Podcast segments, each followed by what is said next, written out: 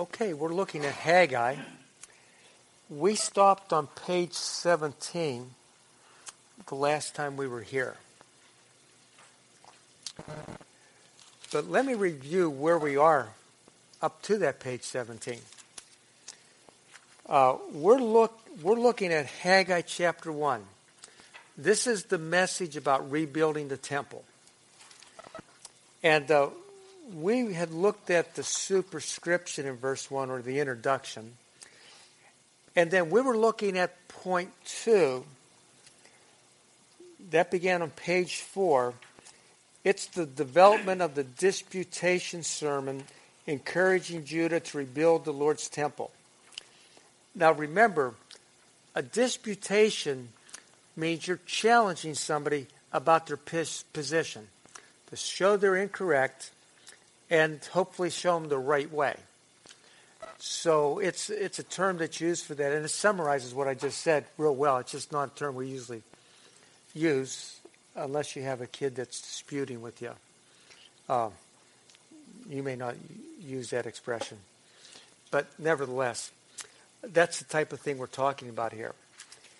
So we had looked at the explanation of the problem in verses 2 to 7. And then we had moved over uh, to page, the final part of this section is on page 7. And I think we stopped right at B, the solution to the problem. Now remember, the problem was they were supposed to rebuild the temple. Because they were not, they were experiencing a judgment from God that affected their, their livelihood, the agriculture, also uh, their families. Uh, reproduction was slowed down. Remember, for Israel, Planned Parenthood was the more the merrier. So that was a good thing back then. Uh, I know uh, we thought Planned Parenthood was a great thing. Planned Parenthood was two, so we had three. So I think of one of our profs, Dr. Eloisi. What do they have? Six children? And they're seeking to adopt two from Ukraine. If everything doesn't fall apart, I guess. uh, so he says the more the merrier. Well, that's what it was for Israel. So the, they're called covenant curses because God made a covenant, a contract with them.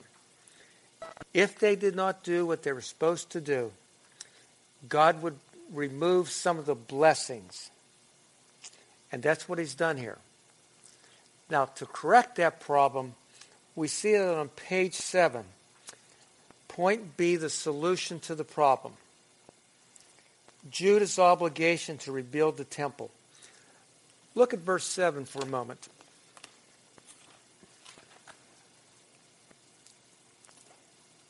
Or, I'm sorry, verse 8, excuse me. Go up into the mountains and bring down timber and build my house, so that I may take pleasure in it and be honored, says the Lord. Now, notice here in this verse, there's a series of commands. You probably noticed that there was a go up. Now, I have this in my notes. The first one is go up, that's in italics. Go up into the mountain. The second command is bring down. Bring down timber.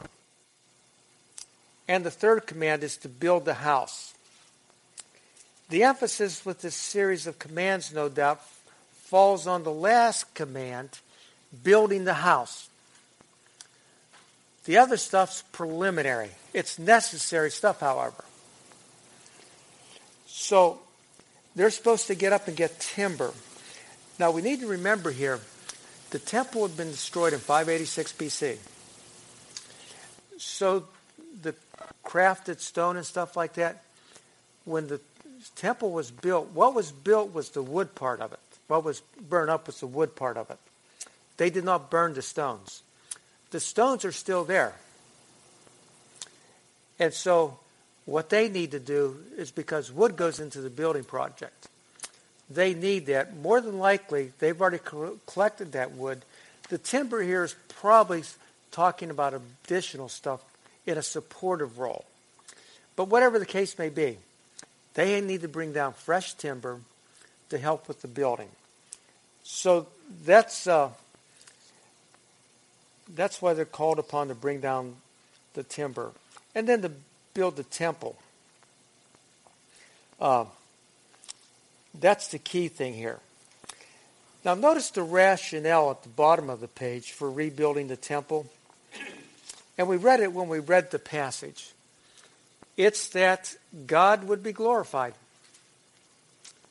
Notice the so that there. So that I may take pleasure in it and be honored, says the Lord.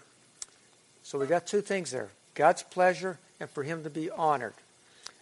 May I say, that's pleasing to God. It glorifies God. And that's the point.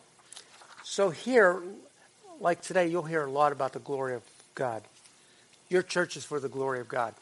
Our church is for the glory of God.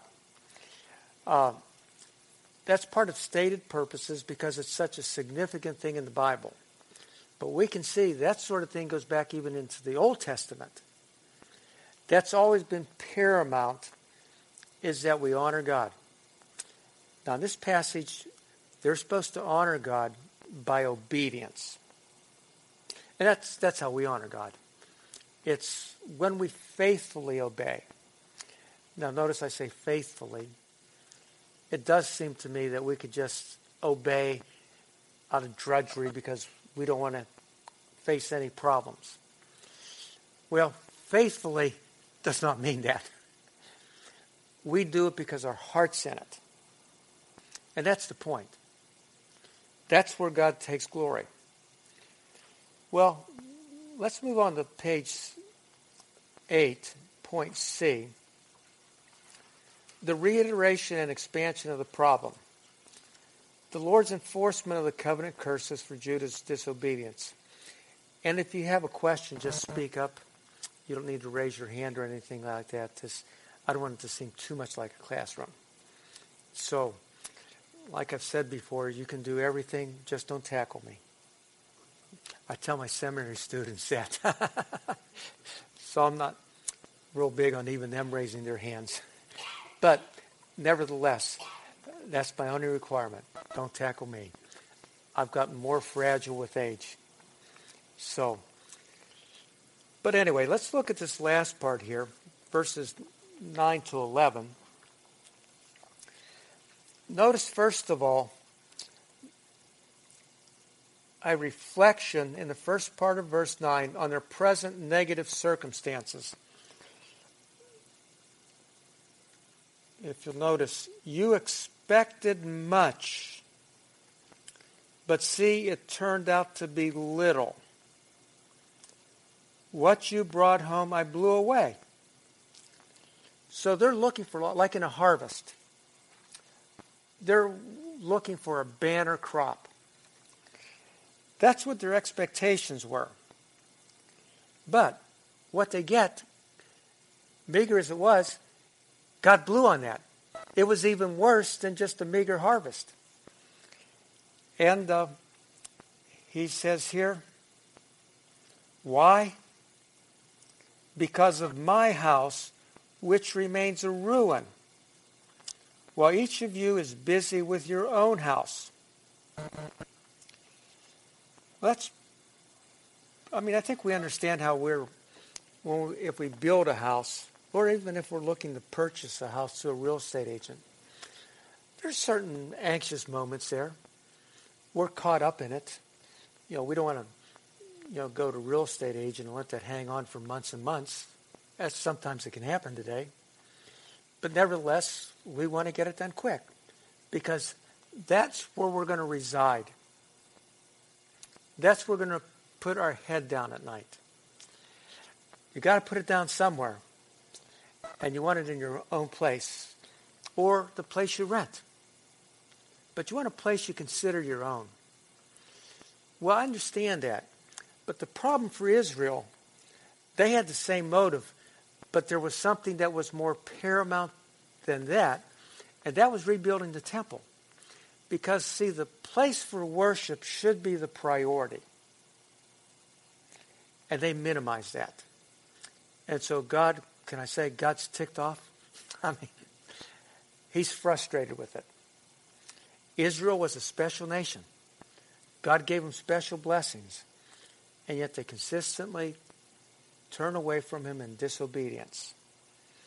They're taken into the Babylonian exile. They're gone for 70 years.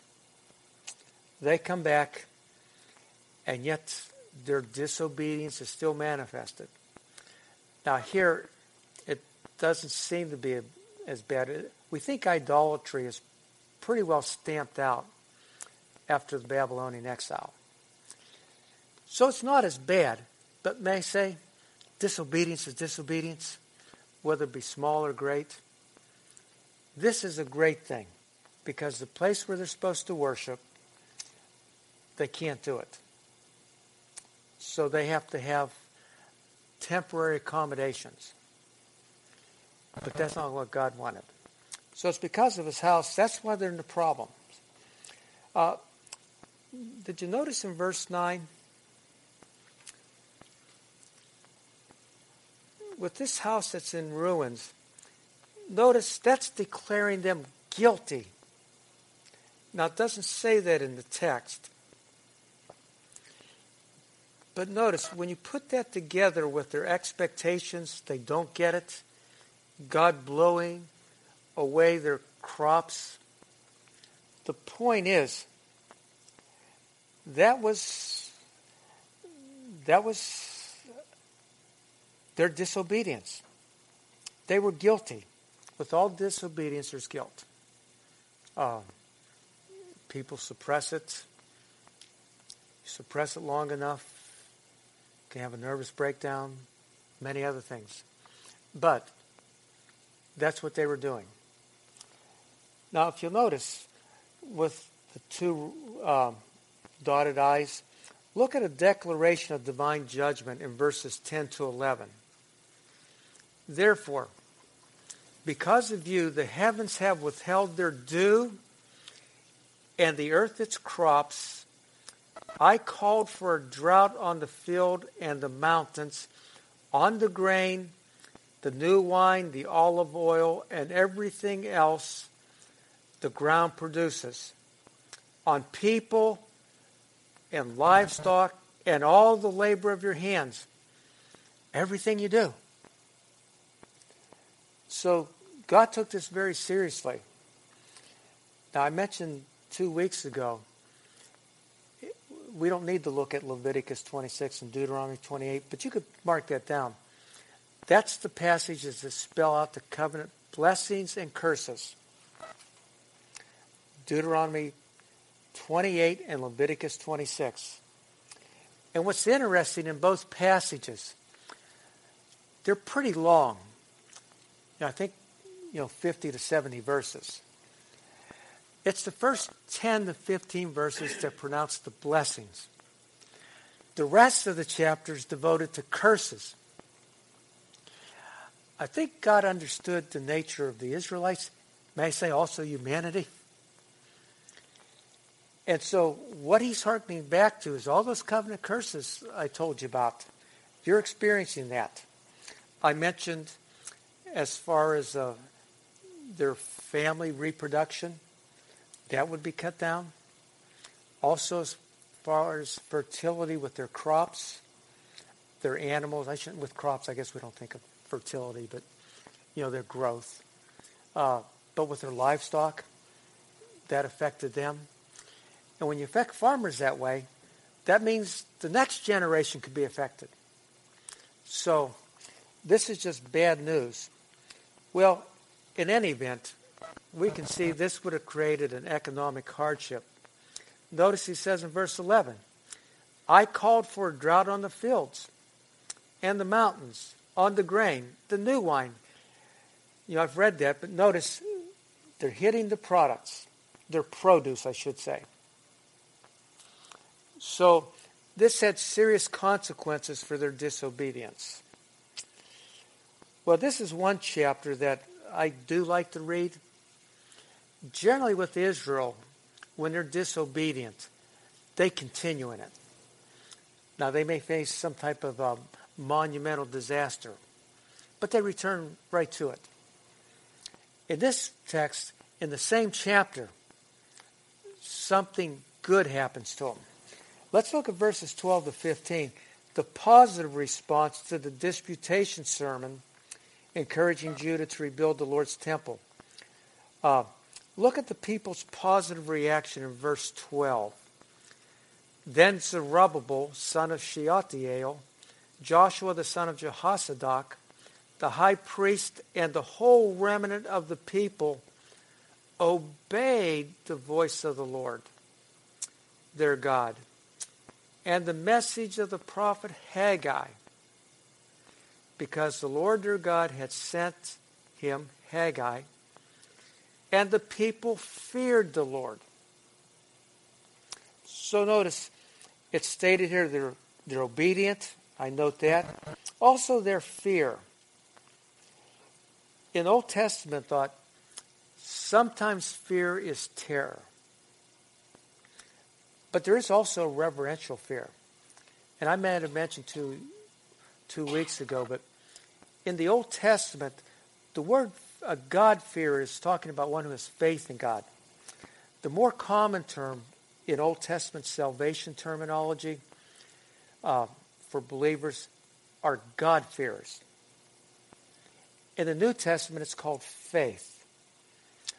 What in seminary I usually do with my students, I always challenge them on this point. You know, we say we don't want to fear God. Friends, we rob ourselves of the Bible. There is an aspect we should stand in dread of God in one sense. If God did not put us in Christ, we would be in Adam. And that's a state of condemnation. And the consequences are eternal. So we need to fear him who control who can destroy both body and spirit. But there's another sense for God's chosen people, I'm not talking to Israel, I'm talking about believers, that they can also have a reverential fear. There's still a fear, but it's reverential. And what's interesting, uh, in Genesis 22, remember the story about uh, Abraham? He's going to offer up Isaac. Well, in Hebrews 11, it talks about how Abram did that by faith. But you know, if you go back to Genesis 22, I don't think faith is used at all in that chapter. But God does say to him, Now I know you fear me. And the reason why I point that out, see, the Old Testament concept of faith, of fearing God, there's a sense of, of dread. But because we know who He is, it becomes reverential when He regenerates us. But what I like about the Old Testament concept of faith, by expressing it by fear, that suggests in salvation, God was Lord. We have people in our day who water down the concept of faith. It's called easy believism. You just pray a sinner's prayer and you have eternal life. Friends, by the way, the New Testament consistently interpreted is against that. But the Old Testament is most especially against it. Because this term for God fear is so used so often. And that does not suggest just praying a sinner's prayer and living like the devil. So that's what's so significant. So in my seminary classes, I usually point that when we go through Old Testament poetic books. In fact, I'm going through it now. And, uh, you know, I've tried to make this point to them. And we'll actually walk through some aspects of Genesis 22 and Hebrews 11. But in any event, that's a theological perspective all my colleagues at the uh-huh. seminary hold on to. May I say, our graduates do. Your pastor and Matt Owen are graduates of our seminary. They believe the same thing. So they do not believe in a watered down faith. It's a faith, it's what we call lordship salvation. So, anyway, they believed it in the Old Testament. I'd go on, but I'd uh, unfold too much of my theological mind that may not be helpful. Then let's look at the content of God's Word. Notice he says here in verse 13 Then Haggai, the Lord's messenger, gave this message of the Lord to the people I am with you, declares the Lord. Notice this statement, this statement reflects the Lord's presence here. And by the way, the presence of the Lord is associated with rebuilding the temple. Um, I don't want to reflect another of my theological hangups. You know, it does seem to me that sometimes we really don't think God's omnipresent. But He's everywhere we go. Even when I was a believer, may I say, the Holy Spirit in His omnipresence permeated me. I always say indwelling in the New Testament. Um, all that is is an expression of the saving relationship of God in his people through the work of the Spirit. There's a sense God was there before that. He just not was he was not I say salvifically working in us. But he was there all the time. In fact, he had to be if he's omnipresent. But what he did is when he regenerated us, the Spirit, we talk about taking up residence, but what we mean is He has a saving relationship with us. He's working to renew us in the inner person. And that's what He does through our Christian life. In fact, without the indwelling ministry of the Spirit, uh, with our regeneration, we'd fall back into our state of depravity. We need the Spirit's presence to maintain the Christian life.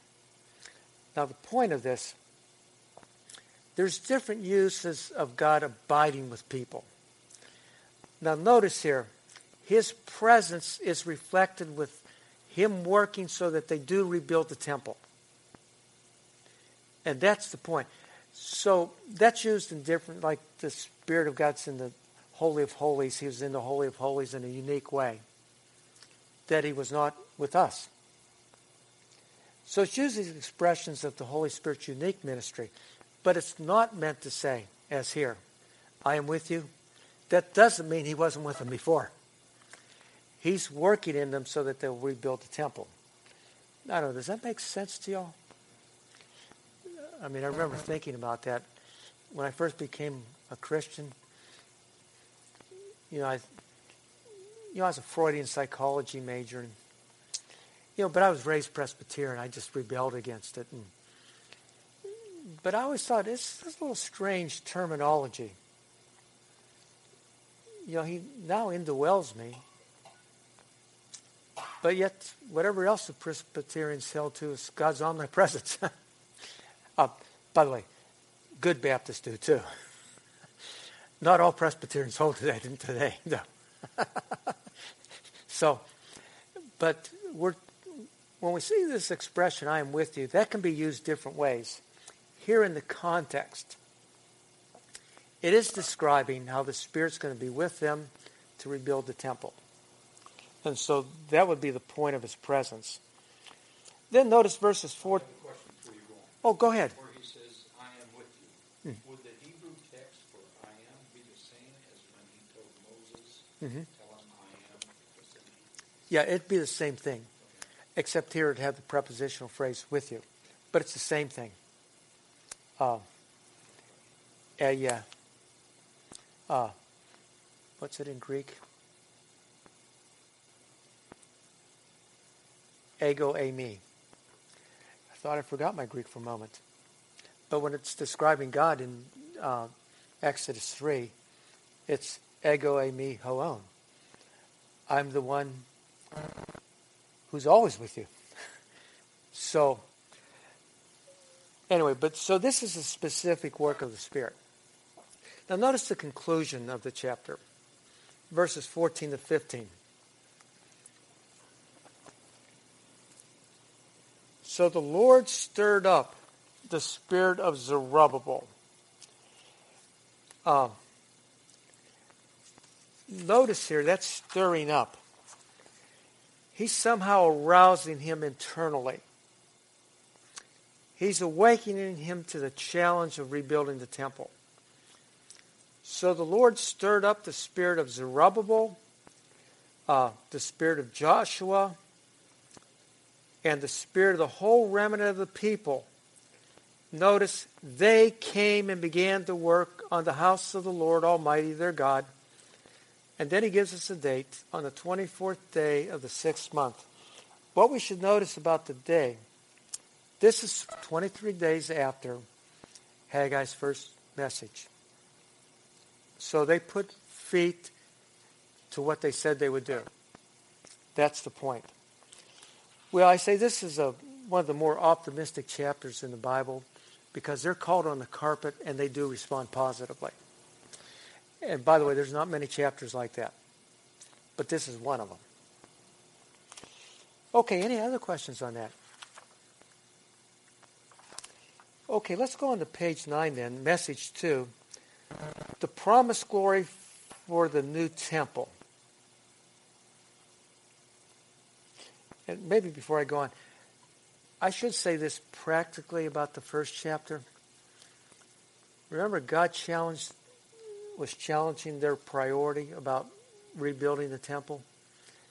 Applicationally, we're not building a temple, but we are called upon to keep our priorities in line with what God requires of us. You know, the New Testament tells us what we're supposed to do. I'm thinking primarily of the epistles. Some of the things in the Gospels we would not do. But in the epistles, unless something's just real contextually defined, and there are a few things like that. But generally, that's where we see our commands. And there's a number of them in the New Testament. Paul often ends a letter with the focus on their responsibilities. So we don't have to wonder what we're supposed to do. But God does challenge us to make sure that our priorities are His priorities. So when He says we're supposed to love one another, our priority should be that. When we're called upon to treat our spouses respectfully, that's a priority. Um, right? My wife would raise her hand and say, I object. No, she wouldn't do that. yes, go ahead. For about 70 years. Right. About 70 years. Um, God had to take them into captivity. About two, almost two generations were there. Then they come back and rebuild the temple. So, you know, this is where really where you'll see that when they were in dispersion, this is when you'll see the rise of the synagogues because they needed places to worship God because it couldn't be in the temple. And by the way, even when they were in Israel, they didn't go to the temple every Sabbath day. Many people lived far away. They didn't have cars. So the priest had some type of system they were supposed to administer for worship. But they were called upon to worship at the temple three times a year. That was their responsibility. So really, not having that for 70 years, can I say they were dysfunctional in the Israelite religion because they did not have it? So it's it's the key place for the worship. So anyway, that's restored when they rebuilt the temple. Any other questions? Okay, great. Or as a football player, my French class used to say, "Trays, trays being." We had to say "trays bien," Trabian, I should say, but he could get away with it because he's a big football player. so I say that mockingly of him. I was more concerned about the Trabian myself, but I don't look like a football player to start with. okay, so let's look at the second message the promised glory for the new temple. Seven weeks have gone by since chapter 1, the first message. And four weeks since the people have actually begun building the superstructure of the temple. It would be four years before they would finish the temple. But they get, did, did get the foundation laid. Now, no doubt, the initial enthusiasm that they might have had has worn off. I mean, in seven weeks, a lot of water can go in that fire. So here, uh, there's possibly two reasons that explains their discouragement. The first one is the work of preparing the site demanded more time than what they anticipated. Second, work would have also been hindered due to the many feast days of the seventh month. I mean, you got your Sabbath rest days, you got the Feast of Trumpets. Uh, on the 10th, you have the Day of Atonement. You have the Feast of Tabernacles. This was a festival month. Uh, I've had a few seminary students jokingly say it was a party month. Well, that's not right. Their festivals were more dignified than most of our parties. I, I think as Christians, we do have parties that have dignity to it. But, you know, typically what's around us in the world, it's not very dignified in my estimation. And probably not in yours either. But uh, perhaps that would get a little bit more closer to the solemnity of this, but it doesn't completely do it. We're not Jewish, and we don't understand the serious nature of this stuff but it was serious. So that's where they are. God wants to exhort them to avoid their discouragement. Look at number one. Dense favorable comparisons with the Solomonic temple. That's in verses 1 to 3. Notice verse 1. In the second year of King Darius, on the 21st day of the seventh month, the word of the Lord came through the prophet Haggai. So notice we have the date here. Notice we have Haggai mentioned again. We call that the messenger formula. So he's speaking again. And uh, furthermore, we have a date assigned here. Now, this would correspond to about October 17th. It would have been 520 years before Christ. So we have specific information. Uh, notice when Haggai's speaking here, we call that special revelation. That is, it is a direct word from God. That's what we mean by special revelation. Uh, notice also the command to address the problem in verse 2 Speak to Zerubbabel, the son of Shealtiel, governor of Judah, to Joshua, son of Josadak, the high priest, and to the remnant of the people. Ask them. And notice, this is where the reflection comes in, point C. The question reflecting the problem. Notice here, Haggai raises three questions. Ask them, Who of you is left who saw the house in its former glory. Secondly, how does it look to you now? Thirdly, does it not seem to you like nothing? So notice the first question here in my notes, verse 3a. Notice he mentions the former glory.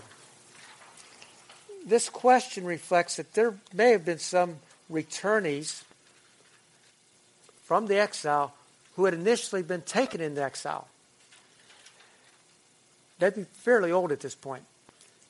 But they could have enough remembrance of the temple to be saying, this isn't going to be anything like Solomon's temple. So I think perhaps that's where this type of thought comes in. Uh, notice on page 10, my second paragraph. Notice furthermore in this question how the Solomonic temple is referred to. This house in its former glory. Well, let me put this pause there. He says, This house, the one they're building here, in 520 BC. That house is called his former house, but they're building it now. And God's, can I call it his, his program temple? He considers the new temple, Zerubbabel's temple, to be identified with the first temple. I think the text is very clear. This temple in its former glory. Um, you know, to me, we'll talk about eschatology tonight. That's talking about prophecy. But there's about four significant temples that could be referred to as this temple. One inc- includes in the kingdom uh, the new temple, the final one. And so I guess my point is with the first and second temple, we can see a continuity here. He's going to talk later on in this chapter, in the first part of the chapter, about his eschatological temple. But notice my point I'm trying to set up here. In God's program, as far as the temples go, I call it God's temple program. He sees a continuity between the first, the second, the third, and then the last. And I think this text points us in that direction because he will go on and describe the new temple. But at this point, we see the connection between the first two. So we have to reorient our thinking on that because often when we rebuild something, uh, I guess if you have the same foundation, you could talk about it rebuilt. I mean, I guess that makes sense. Uh, but here it's very clear what God's referring to. Um, I was just thinking when I was a child, when I was when a child, when I was in high school, uh, somebody's house burnt down, and that laid there dormant. But they rebuilt the house a number of years later. I guess I could have said, something about the former glory in comparison with the second house. But always, the second houses were all, this second house was more glorious than the first one. but there's some type of continuity there. So, anyway, uh, notice the second. Uh, the second question, how does it look to you now? And he is saying, look, compare the former glory of the temple with the present glory or lack of glory. Then the third question Does it not seem to you like nothing? Literally, is the likeness of it as nothing in your eyes? The reason why I point out the literal translation is because I want to get the picture in your eyes. We're envisioning this. And this seems like nothing. That's the whole point. See, this temple would lack the Ark of the Covenant. So, how could it be the same? That's a pretty significant thing. By the way, uh, with Solomon's temple, in fact, it started with the tabernacle, but when, this, when Moses wrote the various sections of the Torah, you know, the five books of the Pentateuch, the originals were put in the tabernacle. Now, in the Holy of Holies in the tabernacle, they could not, by the way, the average person back then did not read and write. So, even if they could go into the Holy of Holies and check out the originals, they wouldn't have been able to read it.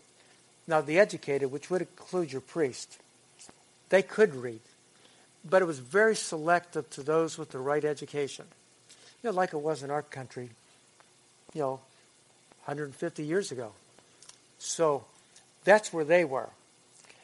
But also, see, the scriptures that would have been stored up in the Holy, by the way, almost from the beginning with the tabernacle, they would, they would move around. Copies were being made from the very get go because the priests were supposed to use those. They were reading copies. Many, many copies would have been written. Hundreds of copies. But they did not have access to the Holy of Holies. So God instructs in Deuteronomy 17 kings are supposed to make copies. But by the way, the implication is that was good for the kings, but it was good in their day because they couldn't go in the Holy of Holies. So copies have been using for a long time. These would have been handwritten copies.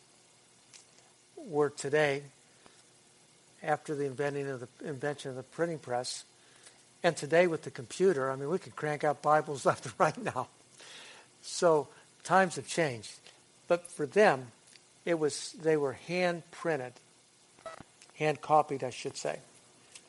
Well, in any event, what would be missing would be the, the scriptures the Ark of the Covenant. So it could not be as glorious. That's the point. Well, then notice the Lord's encouragement to overcome the unfavorable comparisons with the Solomonic temple. Notice the Lord's exhortation to be strong in verses 4 to 5. Be strong, Joshua. Be, uh, be strong, Joshua. Uh, I'm sorry. But now be strong, Zerubbabel. Then we got be strong, Joshua. Be strong, all you people of the land, declares the Lord. So he wants them to strengthen themselves. But notice he also says, and work. So the second thing I have itemized is work. And it means what it says rebuild the temple. Then notice he says, finally, do not fear. Those are the three commands here. David had given Solomon a similar set of commands with the same reason as here in these two verses in 1 Chronicles 28 20. So God's used this before. Notice also then the reason for completing the reconstruction of the temple. That's in the last part of verse 4. Again, for I am with you. Declares the Lord Almighty. This is what I covenanted with you when you came out of Egypt, and my spirit remains among you. Do not fear. Now remember the context. The abiding presence of the Spirit, the focus is rebuilding the temple. That's why certain people, um, their skills are put into effect here to rebuild the temple. And the people, as they helped, they were all, God was with them. So that's where the I ams are coming in here. Um, this, and my spirit remains among you. Uh, that is basically the same thing as the Lord's presence that we saw uh, in the previous verse.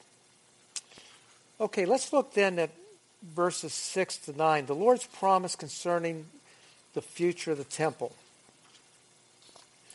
Notice with these verses, these verses announce what the Lord intends doing on behalf of the rebuilding of the temple. He will harness his sovereign sway over nature and nations in order to provide the wealth that would necessarily fill the house with glory in what the Lord is about to accomplish, leaders and people will observe the reason for God's assurance and encouragement that He will be with them, and they therefore need not be afraid. The considerations of their lack of wealth and material are irrelevant here. The Lord is their king and their shepherd. They shall want nothing in the service of the Lord. He is the Lord Almighty. And this is what he says the very sovereign Lord, omnipotent, all that power is with him. Well, let's look at the content of verses 6 to 7. This is where I think we see a little bit of a transition. Here in the first part, we're in Haggai's day. Now, Haggai is going to give us a prophecy about the future.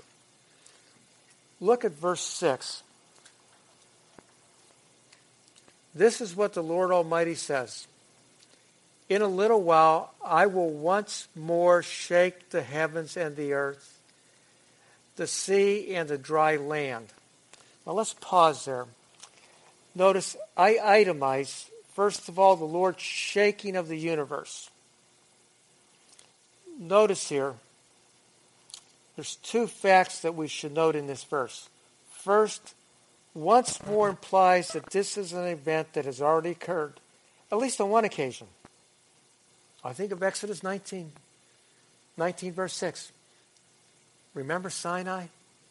Moses on the mount? The people come near, and it shakes, it quakes. You know, to me, that would have put a sheer terror of God in my mind if I was one of those Israelites. I mean, that would be better than seeing you know a 3D movie, and they're pretty awesome. But I don't tr- tremble at those. I am entertained though. Uh, so notice this once more suggests that it was done earlier. Exodus 19:6 is an example. Judges 5:4, the earth shook. This is no doubt refers to the supernatural intervention of God at places such as the Red Sea. That's still a miracle that's very hard for me to conceive of. Israel's going to cross the Red Sea, God parts it, and they walk across on dry land and the foolish Egyptians who follow after them, the water drowns them, may say, that would have been impressive, but scary. But I think I would want to say, I thank God I put that blood on the doorpost when I was in Egypt. By the, by the way, even some Egyptians did that. But uh, now that doesn't mean they were saved. But that does mean that they obeyed God. So here, there's at least those two points where God supernaturally intervened. But there's a second thing I want us to know. Notice on page 12. In a little while. This refers to the certainty of the event. This is what we call a temporal adverb. Notice a while, a little while, that's temporal. Here, this temporal adverb may refer to something that will occur shortly or even something that occurs could occur in the millennium. In temporal context where the Lord is clearly doing something, his action is certain to happen. So I take it here that this temporal adverb is simply pointing to the certainty, not the immediacy of it. Then we have the Lord's shaking of the nations. Verse 7. The shaking of the universe is no doubt primarily done in order to affect the nations in such a way that they contribute to reconstructing the temple. Now, I point out here that some of the things we see described here are similar to Zechariah 14 14, where it's discussing the day of the Lord. The day of the Lord occurs at the end of the tribulation. In fact, it really starts at the beginning, but the terror, the terrible day of the Lord occurs at the end, the last three years, last three and a half years. So when I consider that language, and it's the same with Zechariah 14, Zechariah 14 is an eschatological context. It relates to rebuilding this temple again. And it does describe things like shaking, uh, taking care of the nations. So I've concluded that this looks to the future. Uh, now, the key thing here in verse 7 is, is really verse 7. I will shake all the nations, and what is desired by all nations will come. Have you ever seen Handel's Messiah performed? The desired of all nations? I don't think this verse is talking about the desired of all nations. I mean, he's not desired of all nations right now. He will not be desired until the kingdom. So, anyway, the, the uh, word used here, it's inconsistent with that. Now, I discuss a lot of things here about this, but there's two different interpretations we can take of this desire of all nations. One is individually, and that refers to the Messiah. And I described some of the supports that are used for that. Um, the problem with it is the word translated as desire is not desired. There's an incongruity between the verb being plural and this being singular. I, because of that, I take this as a collective use of desire. And what that means, that harmonizes beautifully when you have a plural verb.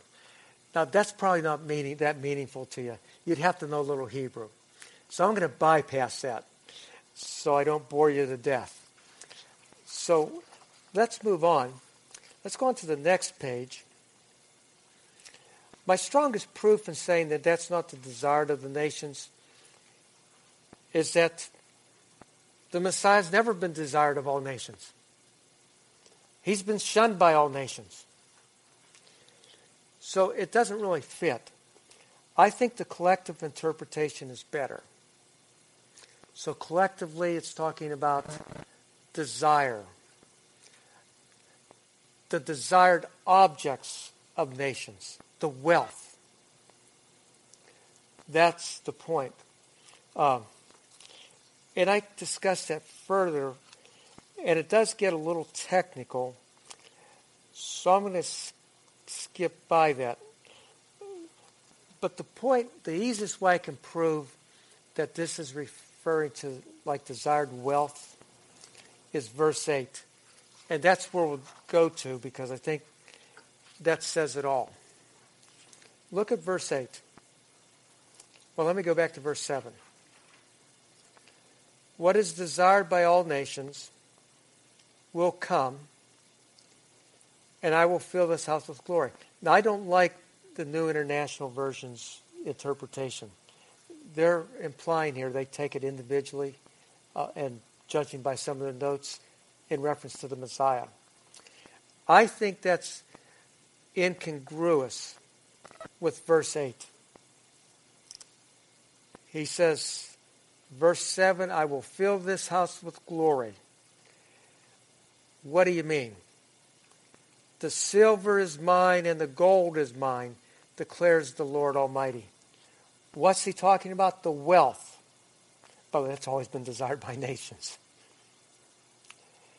So he's speaking here of the uh, nations and what they may put into rebuilding that future temple.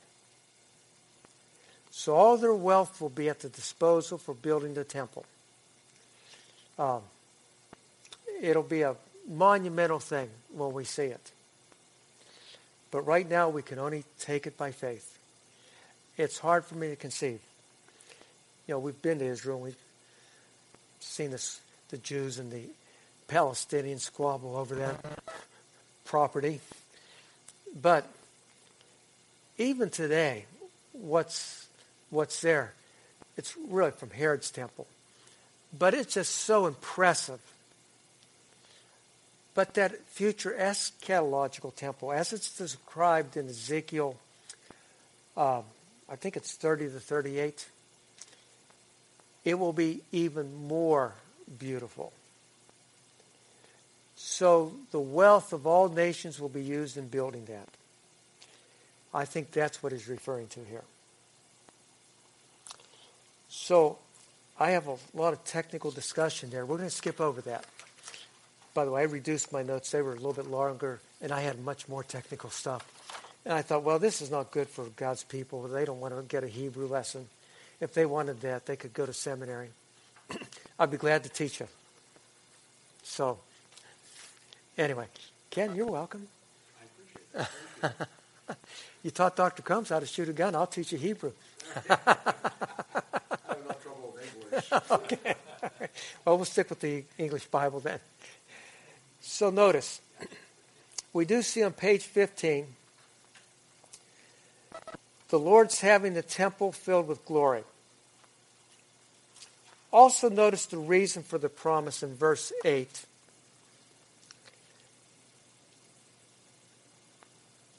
All the wealth belongs to God. That's the point. It's His. And that will be used to rebuild the temple. Notice the results from the promise in verse 9. There's two results from the restoration of the temple. Notice he says here, the glory of this present house will be greater than the glory of the former house. Notice the temple that was being built, that we call Zerubbabel's temple, didn't have that glory. This temple, notice the text says, will be greater than the glory of the former house, says the Lord Almighty. And in this place I will grant peace, declares the Lord Almighty. Now I understand this to be going on in the millennium. Um, and what counts for us is that we do know Christ, and we will be part of that. But I don't think I could use word pictures to describe the beauty of this temple as it will be. But you can see it in Exodus. I think I said 30 to 38. It's 40 to 48, excuse me. It's the last nine chapters of Ezekiel. It's impressive. Well, anyway, that brings us to the end tonight. And we can stop here and then pick up next week with C. Are there any questions before we uh, break up here?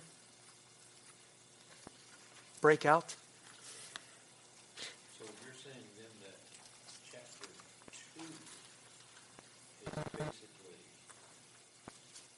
prophetic. I would say verses 1 to 9. I don't think the interlude in verses 10 to, I think it's 19, I don't think that's prophetic. I think of the last part it is. So we can say we have a parenthesis there, so to speak, as far as God's future temple glory goes. Yep. So that's that's how I would divide it up, though. I should say Ezekiel 40 to 48. No. In fact, if you read the details there, it doesn't fit with this temple. That's one of the great things that people reflect. It's just incompatible with it. So, anyway. Okay, other questions? Okay, well, thanks for being back tonight. I was afraid after that week break, that week off, you might have got discouraged. We needed this chapter tonight to see reasons for encouragement. so we'll, we'll, but we'll pick up there next week. Got to get here so we can get get through this, so we can get to Malachi. That will take us a little bit more.